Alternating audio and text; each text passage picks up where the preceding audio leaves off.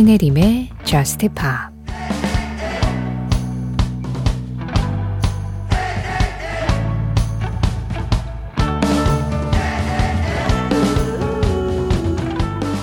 모두가 때때로 상처를 받고 모두가 언젠가 아픔을 겪지. 하지만 전부 괜찮아질 테니 술잔을 들고 말해. 여기 우리와 함께 있는 사람들과 너도 여기 같이 있길 바라면서 건배.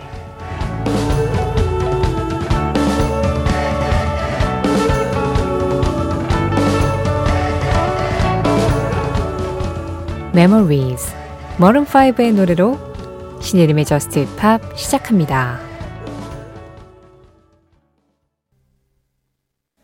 신혜림의 Just Pop 시작했습니다. 오늘은 Maroon 5의 Memories 윤세훈님 신청으로 가장 먼저 들었고요. 이어서 Imagine Dragons의 Not Today 아이디 히스블리스풀님과 함께 했습니다. Imagine Dragons의 Not Today는 영화 Me Before You OST로 사용됐던 음악이기도 하죠.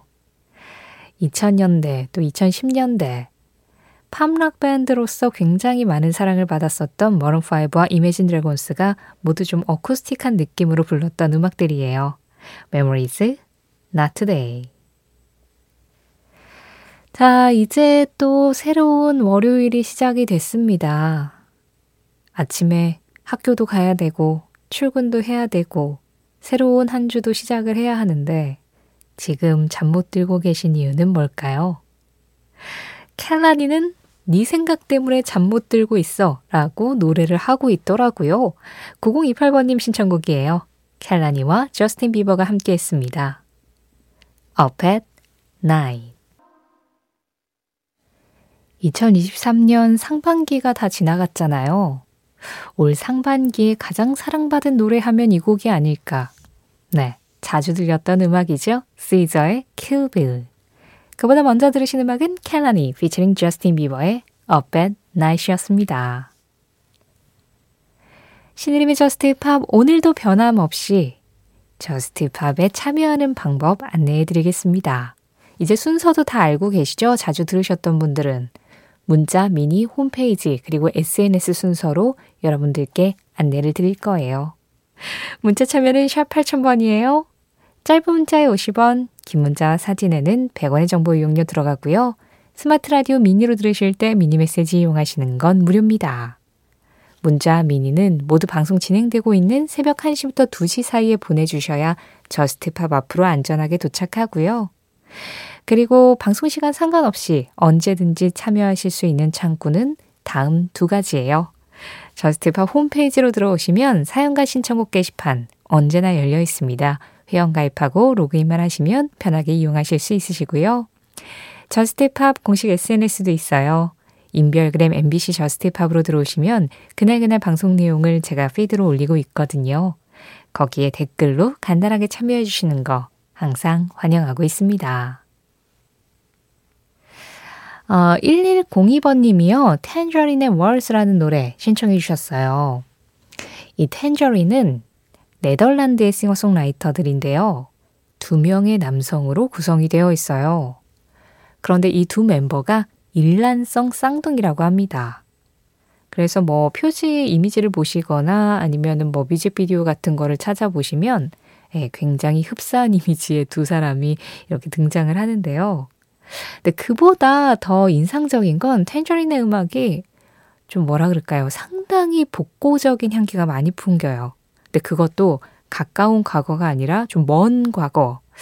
그냥 언뜻 들었을 때는 한 7, 80년대 음악인가? 좀 이런 생각이 들 정도로 과거의 어떤 진한 향수 같은 것들을 음악 안에 잘 묻혀서 발표를 하는 그런 뮤지션 같은데요.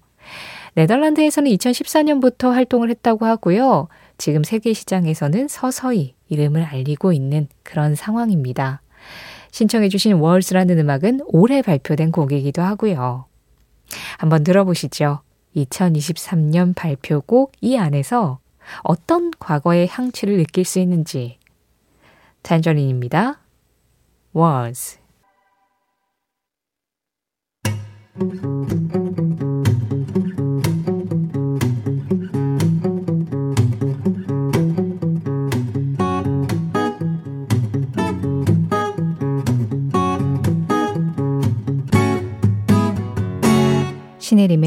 저스트 파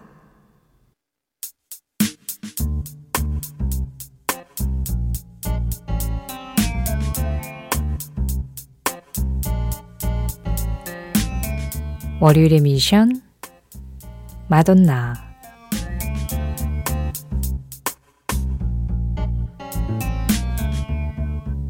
신혜림의 저스트 팝 매주 월요일 이 시간에는요.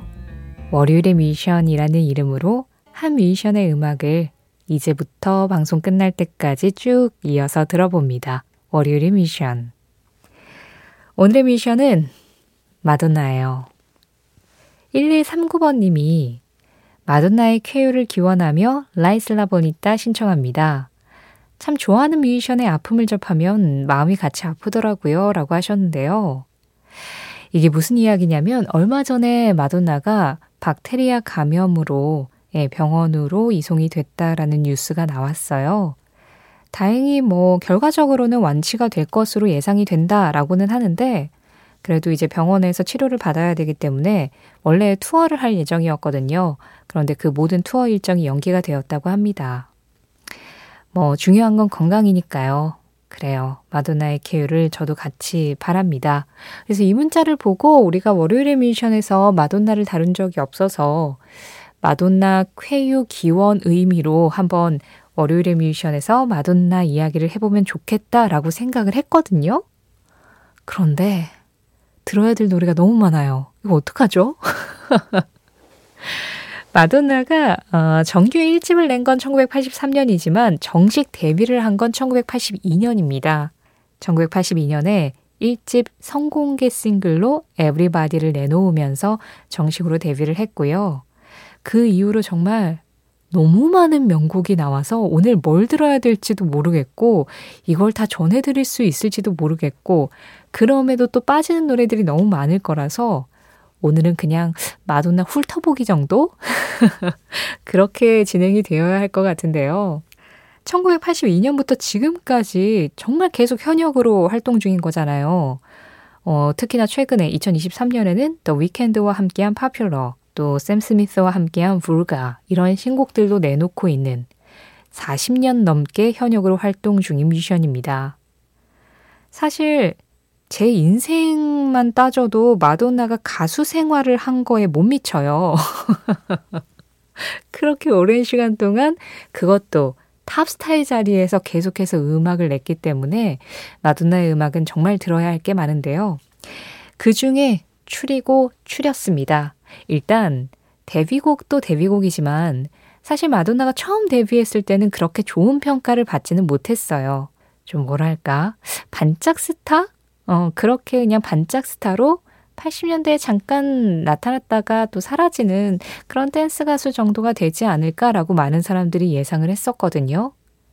하지만 이 집 앨범에서 이 노래가 나왔을 때 그때부터 이 마돈나라는 가수는 시대의 아이콘이 되었고 혁명적인 여성 뮤지션이 되었고 그리고 많은 가수들의 롤모델이 되었죠. 마돈나입니다. Like a Virgin 마돈나의 상징 같은 노래 Like a Virgin에 이어서 들으신 음악 1139번님이 신청하셨던 라틴 스타일의 음악 라이슬라 버니타 그리고 마지막으로 Like a Player까지 들으셨어요. 지금 막 끝난 Like a Player 같은 경우에는 이 리듬도 역시 라틴 리듬을 좀 기반으로 하고 있습니다. 이 노래는 작사, 작곡에 마돈나가 직접 다 참여를 했는데요. 마돈나가 이렇게 음악을 만들다 보면 자꾸 라틴 리듬이 좀 나온대요. 그래서 내가 전생에 라틴계 사람이었나? 그런 생각을 많이 했었다고 하더라고요. 특히나 Like a Player 이 노래가 좀 중요한 이유는 마돈나 입장에서는 본인에게는 Like a Virgin보다 훨씬 더 큰 의미가 있는 곡이다라고 이야기를 했는데 본인이 직접 작사 작곡을 하면서 자신의 생각을 담은 음악이기도 하거니와 굉장히 다채롭죠. 처음에 락 스타일로 시작을 하다가 댄스 리듬이 더해지고 거기에 이제 가스펠적인 요소에 합창이 확 들어오고 굉장히 구성적으로 탄탄한 대곡이라고 할 수 있는데요. 그래서 사실 이전까지는 좀 그냥 상업적인 스타로 마돈나를 대했던 많은 평론가들도 이 Like a Prayer가 들어간 4집 앨범이 나오고 나서는 굉장히 우호적으로 많이 바뀌었습니다. 마돈나가 음악적 성숙과 그리고 음악적 영향력을 이때부터 제대로 발휘하기 시작했다라는 좋은 평가를 받았었는데요. 그럼에도 라이커 플레이어는 좀 문제작이었죠. 당시 뮤직비디오가 굉장한 좀 이슈를 낳았었어요. 여기에는 좀 인종차별 문제를 다루고 있기도 하고 종교적인 이야기를 다루고 있기도 하고 그래서 뭐 아프리카 아메리카계 성자가 등장을 하고 뭐 십자가가 불타오르고 이런 이미지들을 예, 많이 뮤직비디오 안에서 사용을 했거든요. 그래서 그때 당시에 그 종교계에서 엄청난 반발을 불러일으켰고 마돈나 역시 예, 그 비난에서 자유로울 수가 없었는데 지금의 시점에서 봤을 때는 그때 당시에 많은 편견들 또 금기를 깬 시도였다라고 해서 굉장히 훌륭한 평가를 다시 받고 있는 작품이기도 합니다. 이 시대에 따라서 시선이 참 많이 달라지잖아요. 그런 금기를 깨는 데 있어서 마돈나가 굉장히 많은 노력을 했었다라는 걸 알려주는 노래 중에 한 곡이 이 Like a Prayer이기도 해요. 자, 여기까지 마돈나의 80년대 히트곡이었다면 이번에는 90년대로 넘어가 보겠습니다. 일단 발라드부터 한 곡 들을까요? 마돈나 Take a Bow 마돈나의 Take a Bow에 이어서 들으신 음악은 워그였습니다. 90년 그때 발표된 음악이었는데요. 현재도 워깅 댄서들한테는 약간 클래식처럼 남아있는 음악이죠. 워그 그리고 마지막으로 들으신 음악은 저스틴 팀버레이크와 함께한 4미닛이었는데요. 아, 사실 지금 시간상 약간 좀 빼먹은 음악이 있는데, 이제 마돈나가 90년대에 워그 같은 그런 음악들, 뭐 본인의 댄스 음악으로 계속 사랑을 받다가 2000년대에 들어서서는 그때 이제 electronic 음악들이 막 댄스 음악들하고 많이 결합을 하게 되면서 electronic을 상당히 또 예, 새롭게 시도를 했었어요. 그때 사랑받았던 음악들이 Music이나 Hung Up 이런 곡들이었는데 지금 들으신 4 Minutes 같은 경우에는 이제 2000년대 중반을 넘어서서 R&B와 힙합이 주류가 되자 그 리듬을 가지고 와서 만든 음악이었거든요. 그래서 마돈나는 항상 그 시대에 가장 민감하게 유행을 따르면서도 그냥 그걸 무작정 좇는 게 아니라 본인 스타일로 그걸 재해석하고 새롭게 내놓는데 아주 탁월한 재능을 보여줬었던 뮤지션이라고도 할 수 있습니다. 그래서 그냥 단순히 댄스 가수 이게 전부가 아니라 그 자신의 디스코그래피 흐름 안에서 어떤 색깔을 보여줘야 하는지를 너무나도 영민하게 잘 알고 있었던 가수라고도 할 수 있죠. 자, 시간상 다 들려드리지 못한 음악이 많지만 오늘 끝곡은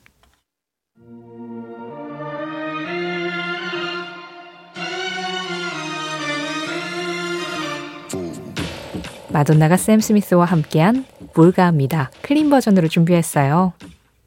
현재 진행형 가수. 그렇지만 또 전설인 가수. 월요일의 미션 오늘은 마돈나와 함께했습니다.